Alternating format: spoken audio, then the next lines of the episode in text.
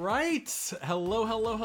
Welcome to another episode of the Stories of Selling Human podcast. I'm your host, Alex Smith, and I started this podcast because I believe everyone in the world will someday be faced with a situation where they have to create change. I think we all want to be seen, heard, and understood, but the people who get our attention, convince, persuade, or influence us are not just salespeople. I think there's great people in all throughout the workforce that we're drawn to. I'm going to share their stories here so we can find out what makes us human, practice our human skills, and ultimately we'll all become better at selling by being human.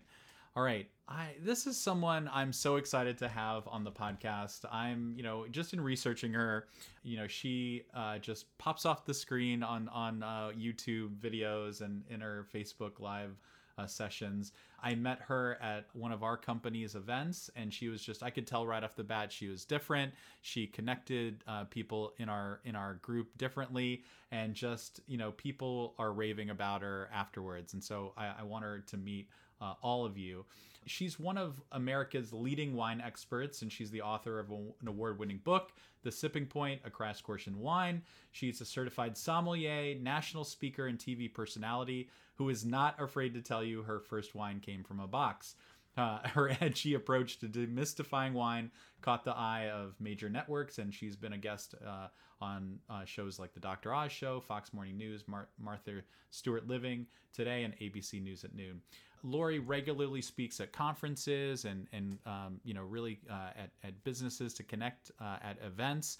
And she also has a career as a former software salesperson and also a career in comedy improv. Please welcome none other than Laurie Forster to the podcast. Welcome, Laurie. Thank you. And you got it exactly right, too, because I get called Foster, Forester. So I just say Forester. And you did it perfectly, so thank you. I appreciate it. Oh wow, I took a chance. So you would have had to correct me. Laurie, I'm saying I'm so excited. This is like a great way to end my day because for everyone listening, this is our first. It's 5 o'clock somewhere, and this is the first guest who she's an expert on wine and she's demystifying it. And she likes to say on our Zoom chat. I thought it was funny. We're not day drinking. It's 5 o'clock. We're day tasting wine, and I happen to be tasting a. If you know anything about my wife, loves to go to Napa. We fell in love with Napa like years ago, and we got a couple memberships, and this is one. It's a Satui family red. It's from St. Helena, and right in Napa. And we're just like big red wine drinkers, so it's kind of like for a lot of people it'd be a huge red wine, but this is like a blend for us. What do you have, Laurie? What are you drinking? It's spring, even though it doesn't feel like it outside. It is spring, and so rosé time is upon us. So I brought, and I'm using my awesome vin glacé, which keeps it chilled while we're sitting here. This is the Stoller Pinot Noir Rosé from Willamette Valley, Oregon. And it is Willamette, not Willamette. It rhymes with a word we can't say on this podcast, but you get the idea. But they're an amazing winery out there in the Willamette, all female winemakers. And Bill Stoller actually made his money in the temporary staffing business, still does, because you need to have that huge fortune to make the small one in the wine business. So he's a great entrepreneur and really has a wonderful woman behind him. So I love to support. That's awesome. That's one region I have not been to, Oregon, and gone to that Willamette Valley. Thank you for helping me pronounce it. Yes, you must go. Yes, yeah. I took 10 ladies there last summer, and it was an amazing wine tour. This June, I'm going to Portugal, so I'm excited about that. Oh my goodness! Wow. Well. Laurie, so the reason why I said you really popped off the screen, because, I've been to a lot of events where we have speakers and there's maybe even a dynamic speaker and they have great content. But what I noticed from the get-go is your ability to, connect with people in a quick amount of time in a large room, and not just connecting with just titles, or you weren't just you know, throwing things out there, hoping people would do it. You were actually like talking to individual people. You were actually connecting other people with each other. So it wasn't just about you. And we'll talk a lot about that today, and like kind of your road and some of the tactics that you used. But, you know, Laurie, I ask all my guests, like, when you hear the term, and I'll say it to you, you heard this, like, you know, the title of the podcast, what it is. When I say the term to you, you know, sell something, but sell it by being human. What does that mean to you? And what do you think about when you hear that term, that phrase?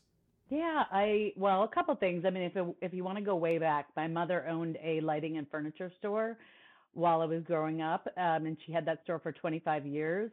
And so I think I had a lot of great modeling. You know, people would come in, they needed to fix a lamp or find a new lamp or get new furniture for their living room.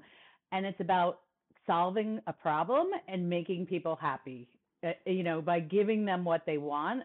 So I guess I didn't necessarily see sales as a dirty thing that a lot of people think of it like a used car salesman or something.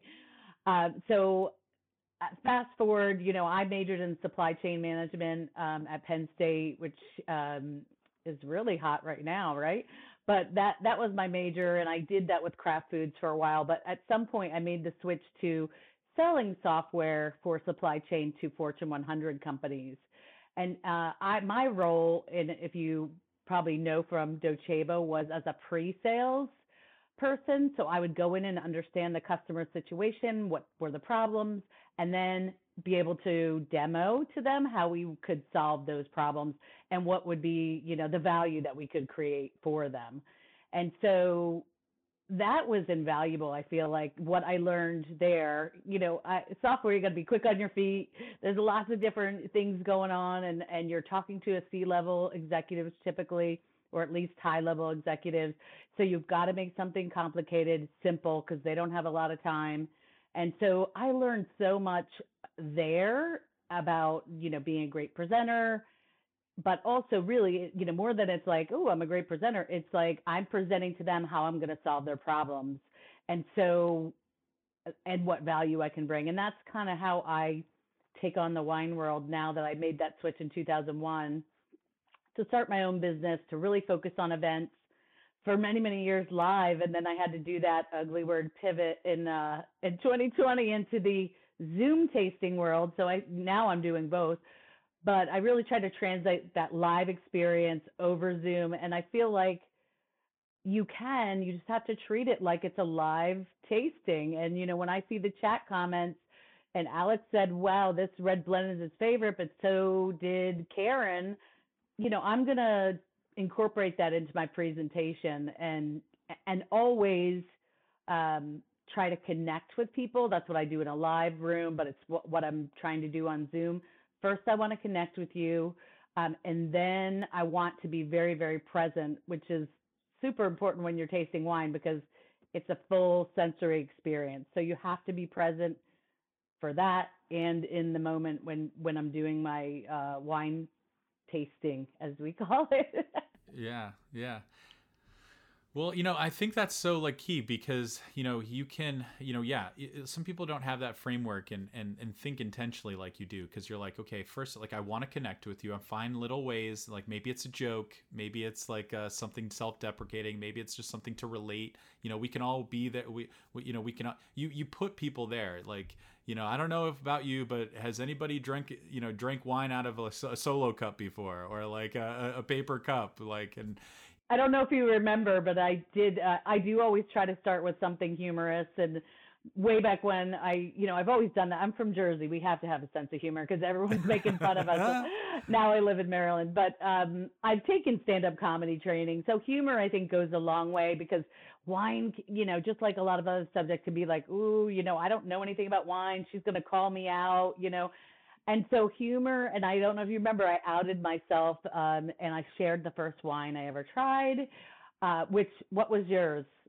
I don't know if you shared. I don't know if I shared. I can't even remember. Like, who knows? Like, the first wine I ever tried, I was like probably 14 or 15, and right? It was probably like out of my parents' liquor cabinet or something like that, you know, like, you know, just a church wine or something like that. You know? Yeah, mine was Boone's Farm, Strawberry Hill.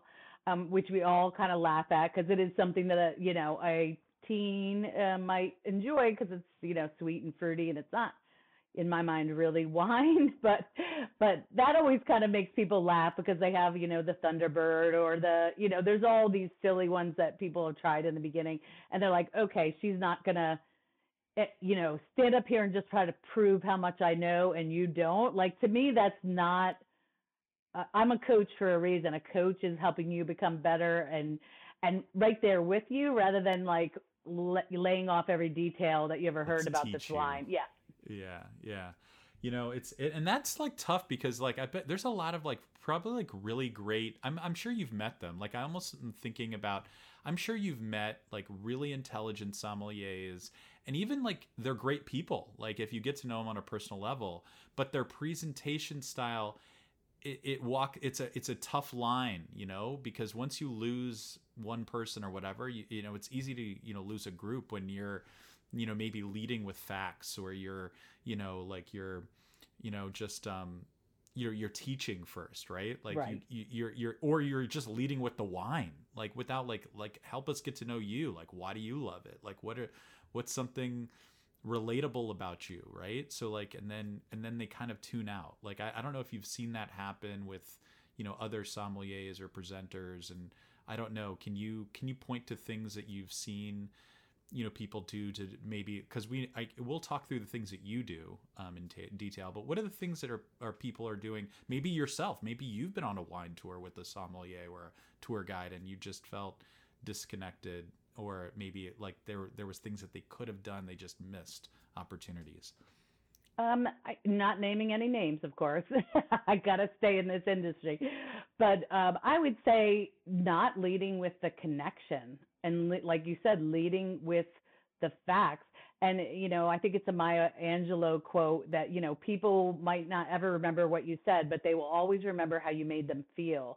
And so, because when I started doing my SOM training, I was, you know, a career changer. I'm coming out of software. You know, I left a very lucrative job on a sabbatical that I never went back from, but to start training in wine. And I never understood, well, like people like gave you a little attitude because you weren't in hospitality, because you didn't come from that background. And I'm like, if I can understand constraint-based planning, I know I can figure this thing out, this wine thing. So I think the way you make people feel has to be like your overriding thing, at least it is for me, because the minute, you know, you kind of, maybe someone feels put down, or you're trying to show that you're better than, I feel like all connection is lost, and you're going to kind of lose people going forward. So I remember how I felt, and I had felt like that in several situations, even before when I was just ordering wine for clients. That's what kind of started my journey, just so I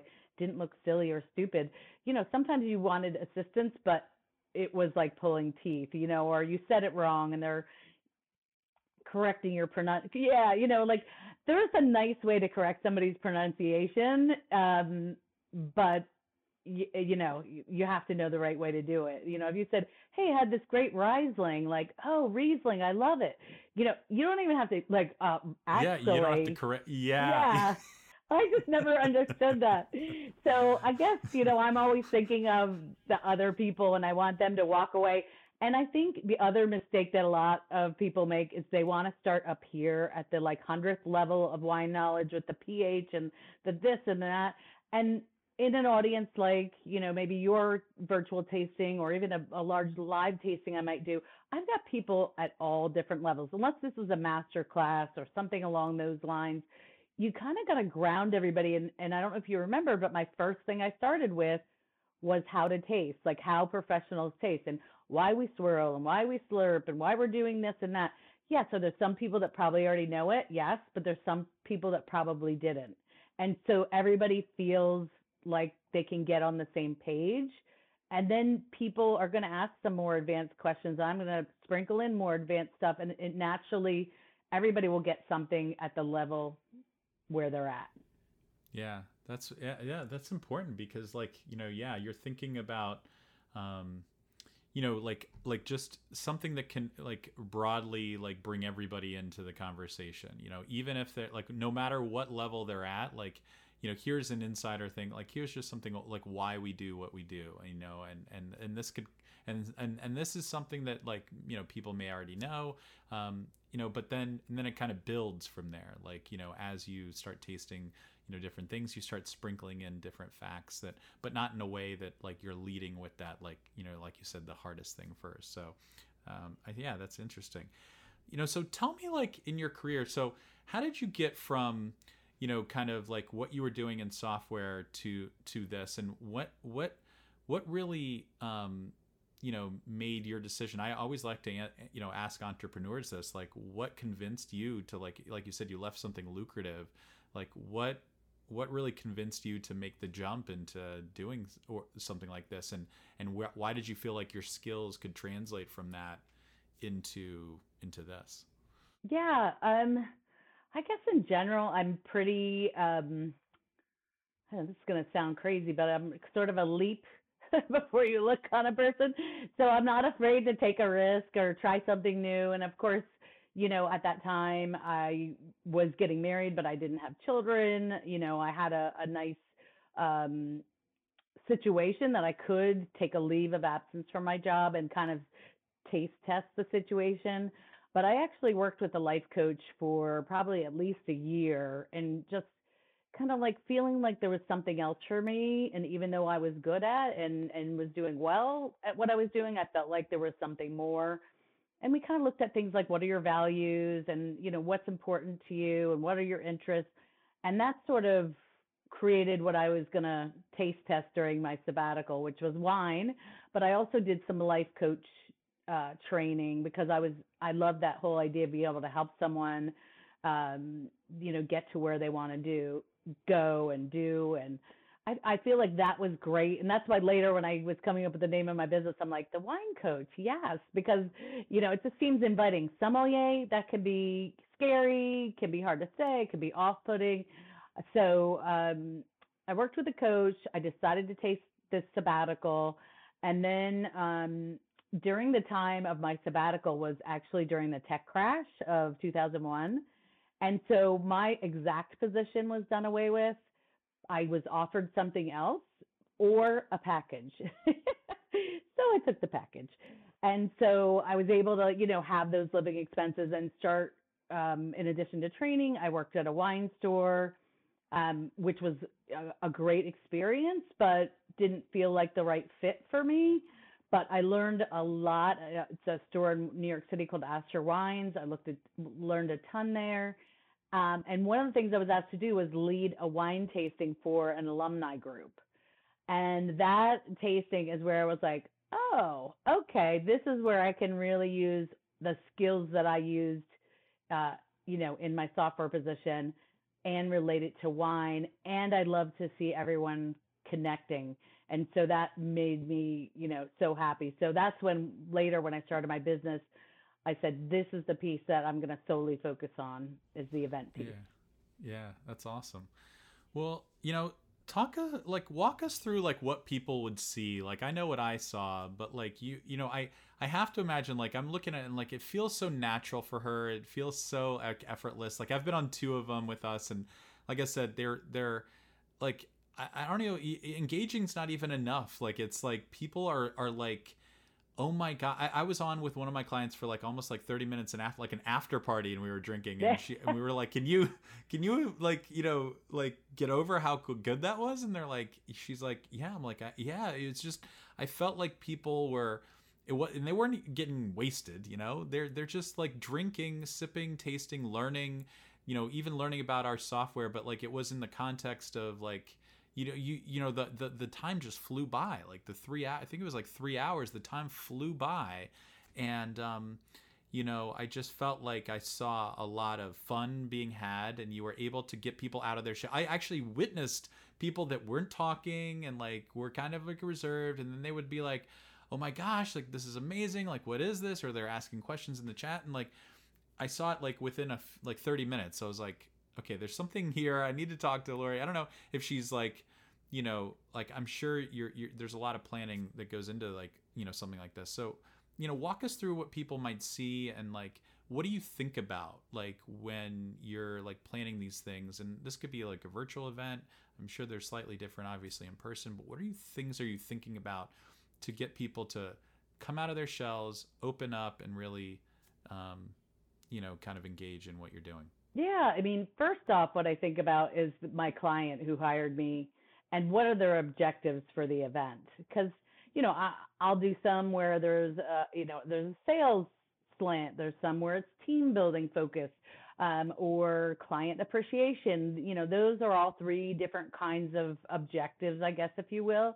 And so that is top of mind for me. But I always, like I said, start with a little humor, make people feel comfortable. And then, I need to be having as much fun as I want you guys to be having. So, I'm picking out wines that I love. I'm, all along the way, I'm engaging questions, reading the chat. It would be similar in person, but, asking people for their feedback. And one of the things I love and I think is important, and I was thinking about how what I do might relate to sales, is this whole idea of experiential learning. And so I don't know if you remember the jelly bean exercise that we did about why smelling your wine is 80% and so important, but giving people things they can do rather than just sitting there and listening to me. Smelling, asking people for their feedbacks. In the beginning, everybody's quiet, but then, they gotta maybe I'll share something from the chat, and then people will get a little braver, if you will, or a little more willing to come out. I think, having people from the client side who, know that we want this interaction and will jump in and interact, when just to model that for everyone else. So I think those things are really important, and just giving lots of opportunities for people to engage and rewarding that, and making everybody feel great when they do. So, I mean, the wine helps too, let's face it, but face it. Yeah.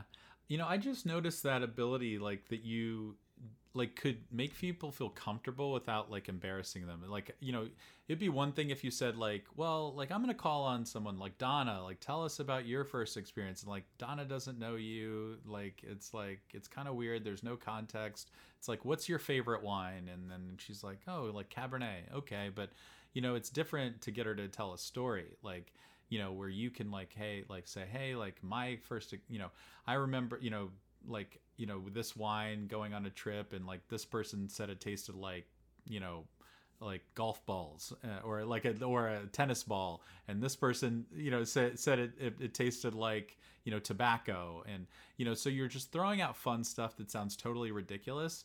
And, someone out there is going to, like, latch onto it. Like, yeah, that's funny. I got a hand of tennis ball too, or something like that. Like, I don't know, I'm just making stuff up, but it's like, you're just, you're poking fun at the stuffiness too of wine, because it can be super, intimidating, stuffy, and like you said, maybe that Jersey girl in you is just trying to, make it seem a little bit more relatable. Like, do you think that's part of it? Yeah. I do. And I think because I came from that outsider perspective, I was able to see more of the humor in it than maybe somebody who started out, as a server and then goes into the solemn thing and has never really kind of been on the other side of it. I mean, we've all been on the other side of it for the most part. Most of us did not grow up drinking fine wines of Burgundy or Bordeaux. I don't know about you, but, everybody has to start somewhere. And, you can't look down at someone, because wine is preference. Wine is personal taste too. But I think once you really enable people with some skills, like the wine sandwich, if you remember, and how do you try your wine and food together? That even is, it's just a concept that we all know. You try the wine, you try the food, you try the wine. But what is less scary than a sandwich? I mean, it just kind of occurred to me, oh, it's like a sandwich. So, yeah, I guess I'm always, trying for people to feel more comfortable and connected to wine, to the tasting and what we're doing. Yeah. I like that question. You actually made me think of, like, something that I could use, like, bring in something that's like, what is less scary than insert something, right. Like, you know, like what you're selling, like not like, you know, being on the other side of someone that has more information to you about a topic is just in and of itself scary, you know? Right. Because you're like, you don't feel like in control. You feel a little bit like you might, you know, embarrass yourself or say the wrong thing or like come across as like, you know, silly or stupid or something like that. And so, but like if the other person is just like making fun of the whole thing, you know, or like if they're just like offering something like, you know, like less scary, you know, like, you know, trying to bring it down to a level of, you know, just kind of like what is like the least scary thing that I can talk about right now, then it's like, okay, this person's like this person, I'm willing to like share more, or like maybe I'm willing to like admit that I don't know something to this person because they're clearly okay with it. Like if I don't, you know, sort of thing. I certainly poke fun where, you know, where it's obvious for our industry. But the other thing I think is just, you know, creating these analogies, creating these fun terms that bring it to a level that everybody can embrace, but without dumbing it down. Yeah, I'd get people saying like, oh my gosh, I, you know, went to Napa for a week and I learned more in the hour with you than I did at all the wineries I went to, and you didn't dumb it down and I didn't feel like it was like remedial. So. Yeah. I mean, that must be a huge compliment because, you know, people could spend thousands of dollars on, you know, guided tours in Napa. And obviously like Napa in and of itself, just the landscape is amazing and the wineries are amazing and the wine, but like, you know, saying that they learned more through you, that's like, you know, that's just saying, okay, well, like she made it, it's almost like they were receptive more, maybe like you were both teaching them things, but one was in a way that was, you know, more fact based, or there was more like, you know, kind of, you know, like really in-depth learning as opposed to like fun, you know, like you call it edutainment. Right. You know, I love that term. Yeah. So yeah, I once heard you like on a comedy thing, you were saying, this is the bitch slap of wines. Or yes, something with high acid, I think a Sauvignon Blanc. Yes. That just hits you in the face, right. You know, or something like, you know. Yep. It's a term for Sauvignon Blanc. And we can picture that. We could picture a wine that would like go, whoa, like, you know, really. Yeah.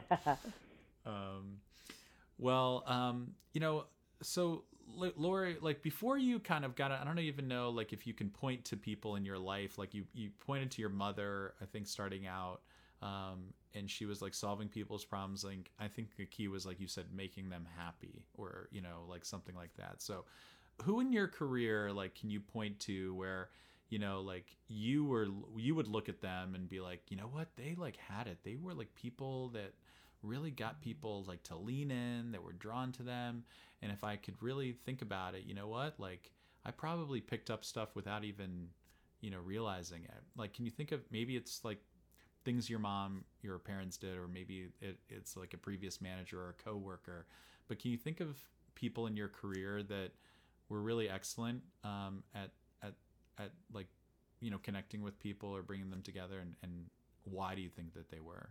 Yeah, couple of things. I mean, I think I explained about my mom for sure. So that was a great role model. And certainly, you know, I think for the entrepreneurial side of what I do, and the fact that, you know, it takes a lot of guts to start your own business and to be a solopreneur business, you know, no safety net there, or all those kinds of things. You know, you're on your own, and it's a huge exercise in business, but also in personal development, because there's just so many facets to that. I would say in software, our founder I worked for a company called i2 Technologies, and Sanjeev Sidhu was our founder, and he was a very inspirational person that took, you know, built this business from nothing to, you know, crazy big time on the NASDAQ. It, you know, later sold it to, I think eventually JDA or SAP or something like that. So, you know, what we were, you know, I started, we had 300 people, and then, you know, next thing you know, we got 3,000. So I was able to see that, you know, when you have this amazing product and you're able to motivate people and inspire them to, you know, basically buy into it. Because at that time, everything was just being developed. I mean, right? You know, the people that were buying the product are also part of developing the product. And so I think that was just to see the late 90s and see what happened back there. I wish I would have taken better notes because there's a book there for sure. But maybe it's better left in the past anyway. But that was great. And then I think in the wine business, I've had a lot of like very cool people who have, you know, stepped up to, you know, as I was getting started, include me, work with me. I'm a chef out of Baltimore who had a wine themed restaurant, and I would do, you know, monthly women's events, live events, where it'd be a, you know, a wine dinner each month. And he's a very no nonsense, humorous, fun guy, and so it was really nice to be supported in that way. And I learned so much from him and his Sam, who now works in DC. But so I had just cool people like that that are willing to take you in under their wing, I guess, if that's it. And so, you know, I try to pay that forward as well. And so, you know, as you see people that are trying to break in and figure out, you know, it's a maze, like where do you go and what aspect of this business are you going to focus on? Because you can sell wine, you can restaurant, you can do what I'm doing. There's, you know, there's so many options. So, yeah. You, you know, I said like, so you took stand-up training, and I don't know how much, you know, you ever done like stand-up or comedy, but like I saw like you did, like you combined like comedy and wine, you know, early on when you were kind of starting out. So, you know, tell me what lessons you've learned through that stand-up training, that you bring in today. Like what do you learn, in stand-up comedy that you think is like, you know, applicable to selling? Absolutely. There's one fly in this house, and he always wants to be in my room here when I'm doing a Zoom. Oh, no. It must be the wine. Get out, yeah. Yeah, it could be. Protect it. I actually started my business in doing live tastings for quite a while, and then the stand-up was just a side thing that I thought would make me a better presenter. You know, and I've always wanted to do it, but never had the guts to do it. So probably about 12 years ago, I took a class at the DC Improv, which is called 5 Minutes to Funny. And basically you had 4 classes. You use your life as your source of comedy because it's always the best. And then your graduation is getting up on the DC Improv stage and doing 5 minutes of material with a live audience. It's quite scary. I don't really remember the 5 minutes. But, you know, I had comedy that I still use today about being in the wine business and what my daughter's teachers think I do for a living. You know, being married to a chef, I'm married to a chef, so that has some fun things with it. My husband actually helped me with some of the material, which was fun. And, you know, what does it teach you? I mean, certainly to laugh at yourself, because there's so much to, you know, and for me, it's just always been a thing that I do. I'd rather, like, you know, something bad might happen. Obviously not traumatic, but I'm going to try to find something funny in a way to laugh about it rather than going down a serious rabbit hole or something. So I felt that it helps you be better on your feet. It really helps you just, you know, kind of incorporate what's funny, and that helps people feel at ease. And when I make fun of myself, like you said, then people are like, okay, she doesn't take herself too seriously. I can tell her that, you know, Mad Dog is the first wine I ever tried, even though that's not really wine, but who cares, you know? So I did that training just thinking it was going to be fun, and that was the end of it. And then I really started thinking about what if I would combine some of my stand-up with the wine tasting and some games. And I worked with a comedy writer, and I created a 1-hour show that I actually still do to this day called Something to Wine About. And I just did it Saturday at a winery in Maryland here. And it's just really fun. It's like you got the placemat like you do at your wineries when you go, you got your glasses. I get up, I do a little set. We start tasting. We have, you know, jelly bean thing that you've, you know, experienced. We taste through the wines. There's food pairings, a couple games I created, and then even a song I wrote called The Wine Drinker's Anthem that we all sing together. So, yeah, I mean, I do it sometimes for corporate groups or for consumer groups. It just depends on what people are looking for. But it's a little edgier than maybe our tasting that you experienced. Okay. Well, now I'm intrigued. Now I want to to get that experience, talk to our marketing. Yeah. Maybe for her Inspire, something live. It would be a great, yeah. Yeah. Oh my gosh. Well, as we kind of close out, what things would you tell to the person who's maybe, their full-time gig is in sales, they're maybe a fellow sommelier or they're in the hospitality industry and they're like, I'm not in sales. I'm in the wine business, I'm in the hospitality business, I don't have to sell you on wine. I don't have to convince you to like wine. It's either, you like it or not. So what advice would you give them, to, maybe find some of these skills within themselves and to, view it as less, like you said in the very beginning, less, icky or, grimy or maybe, something that's not a worthy profession. Gotcha.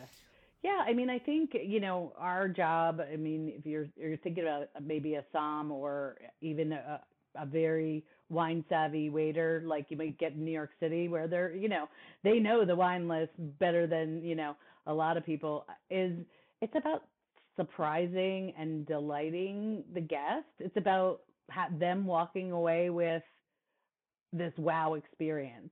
And that's what I want to provide for my clients.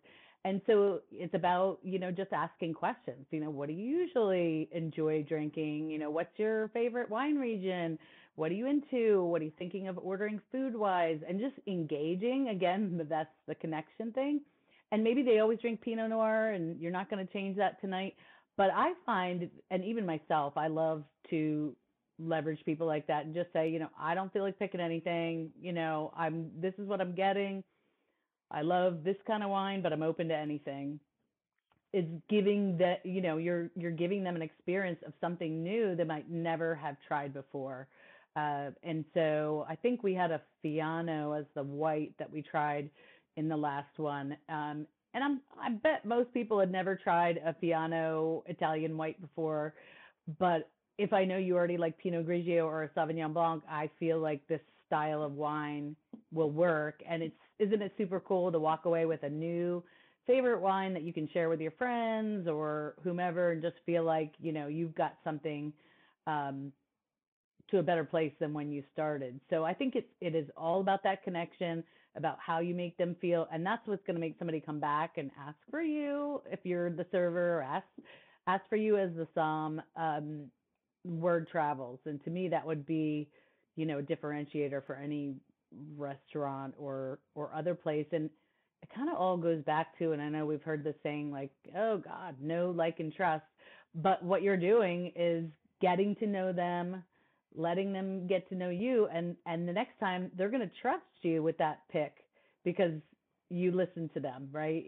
And you got them what they wanted. Not the wine you thought they should be drinking. That's the perfect pairing with that dish, but what the guests would really want. Yeah. I think it's key, the key part, some people think, okay,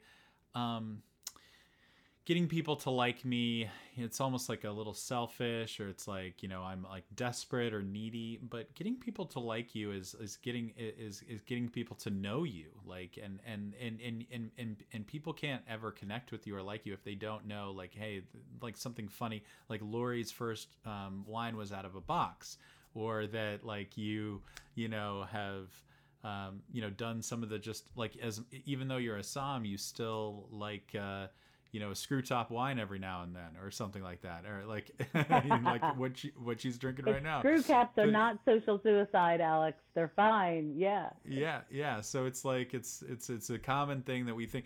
So, it's like you've gathered all of the, you're thinking about the problem, all the time. What are the problems people are thinking? Well, there's too many selections out there and I just want what I want. Right. Okay. Well, I can still ask you a few questions about what you normally drink and what are you eating tonight and what regions or have you ever, gone to a wine all these different things and go, you know what, if you go ahead, like if that's what you want, absolutely. You know, if that's what you like, you may like this, like that you may never have heard of something like this, or I don't know if you've ever tried this, but if you like this, you may like that. Or if you like this style, you may go in this direction.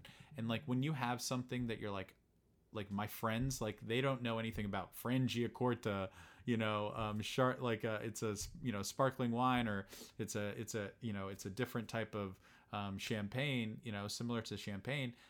I'm going to get that and be like, you know, I remember Laurie was the person who, you know, taught me about that. You're remembered, you know, it's a mm-hmm. difference of that event being fun and you specifically being remembered. Because I have to imagine you get a lot of maybe repeat business for like, I just want you, like, I don't care about like the event, Laurie, like what, can we just have you do something and we'll figure it out later? Like, yes. Do you find that? You know, oh, absolutely. Yeah. And again, it's like, you know, it's an experience. I think, you know, you wrote that in your LinkedIn recap of our tasting, is that it's not just, you know, me giving you 100 facts about these three wines, because what I'm there to is to create experience. And yes, you're getting great wine knowledge. You're getting some great facts about all the wines. But the key is that you're walking away interacting with the other people who are on there, and that you got to interact, if you wanted to, with me and with the other people, and that you're like, wow, that was really fun. That wasn't like watching paint dry. So yeah, just being focused on that experience and the connection is, to me, that's everything. Awesome. Well said. Well, Laurie, I always close out every podcast getting to know a little bit more about you, the real person. So this is the fun question that you may have not asked before, and it may stump you. So like I'll just prep you with that. But like if I asked your husband, the people that are closest to you, you know, what is just something that is so totally Laurie, that would be only something that Laurie would do, maybe something that happened to her that would only happen to Laurie. You know, what would they tell me that is just, you know, something that could only happen to you, and that's just so totally you? Well, this was a funny story, and it wasn't just me in this story, but it does kind of, maybe it's funny, and it's something that that happens. So my husband and I went to Italy on our honeymoon, and our first stop was Lake Como. I don't know if you've ever been, but yeah. Beautiful place. I want to so bad, yeah. And they lost my luggage on the way to Italy, so I'm already a little irritated from that. That's never fun. And then there was a strike going on, so they said it would definitely be several days before I got the said luggage. That's always fun.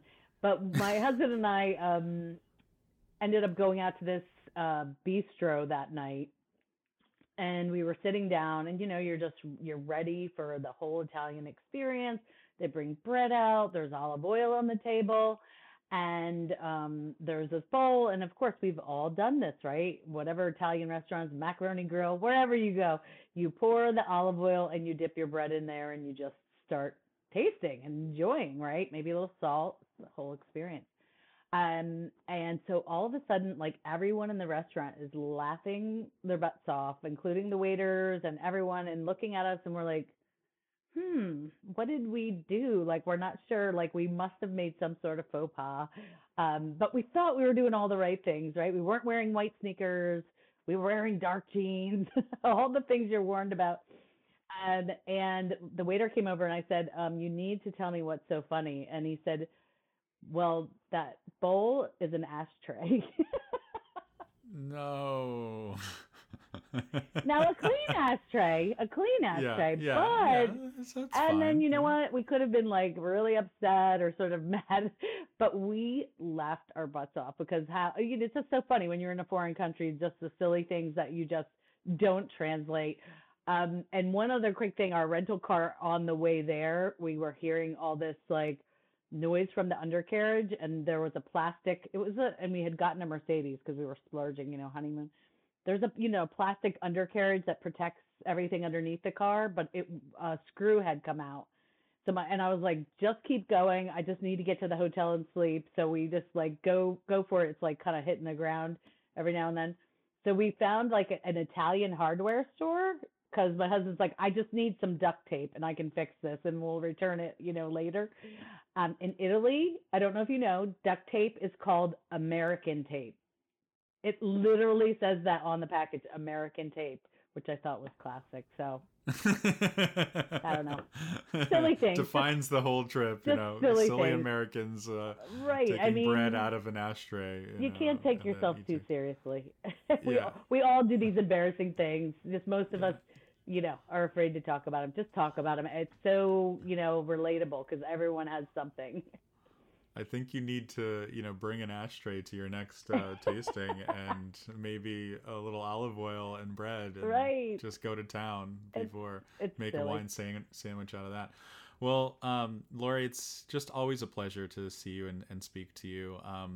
Where can people find out more about you and maybe, you know, hire you for one of their events if they are, you know, willing, like if they want to like really connect and get and really, you know, wow their clients? Where can they find you? Yeah, just head over to thewinecoach.com, thewinecoach.com. That's my site. All the socials, I'm pretty much at The Wine Coach. And there's a contact form there. You can shoot me an email and we can see what you're looking to create and create that wow experience for whatever objectives you're looking to do and have fun. Have fun. That's, you know, that's it, right? Because everybody remembers an experience they had with others that was really fun. And that's what I hope to create for my clients. And I can attest to that. You absolutely do. Well, Laurie Forster, thank you so, so much for coming on the podcast. You've been an awesome person and joy to talk to. Thank you. Awesome. Thank you, Alex. Cheers. Cheers. Got to give one last toast. Cheers. All right. Over. What do you say? Tell everyone the quote. Oh, yes. Over a bottle of wine, many a friend is made. So hopefully those listening reach out. Love to connect and be friends. And Alex, of course, this is our third time tasting together now. So awesome. Thank you. Thank you very much, Laurie. Hey, gang. All right. Wow. You made it to the end. I know your time is valuable, so thank you from the bottom of my heart for spending your time here with me. If you heard a quote you liked, got a quick bit of value, or you have an idea that can help convince others to join, I urge you to take a minute and leave a 5-star rating and review. That helps us gain influence and bring some really great guests on to add even more value to you and others. You can also always contact me directly to tell me your thoughts. I'd love to hear from you. All my info is in the notes. Let's help convince anyone that they have the ability to sell well just by being great humans. And this podcast is proof. All right. See you on the next episode of Stories of Selling Human.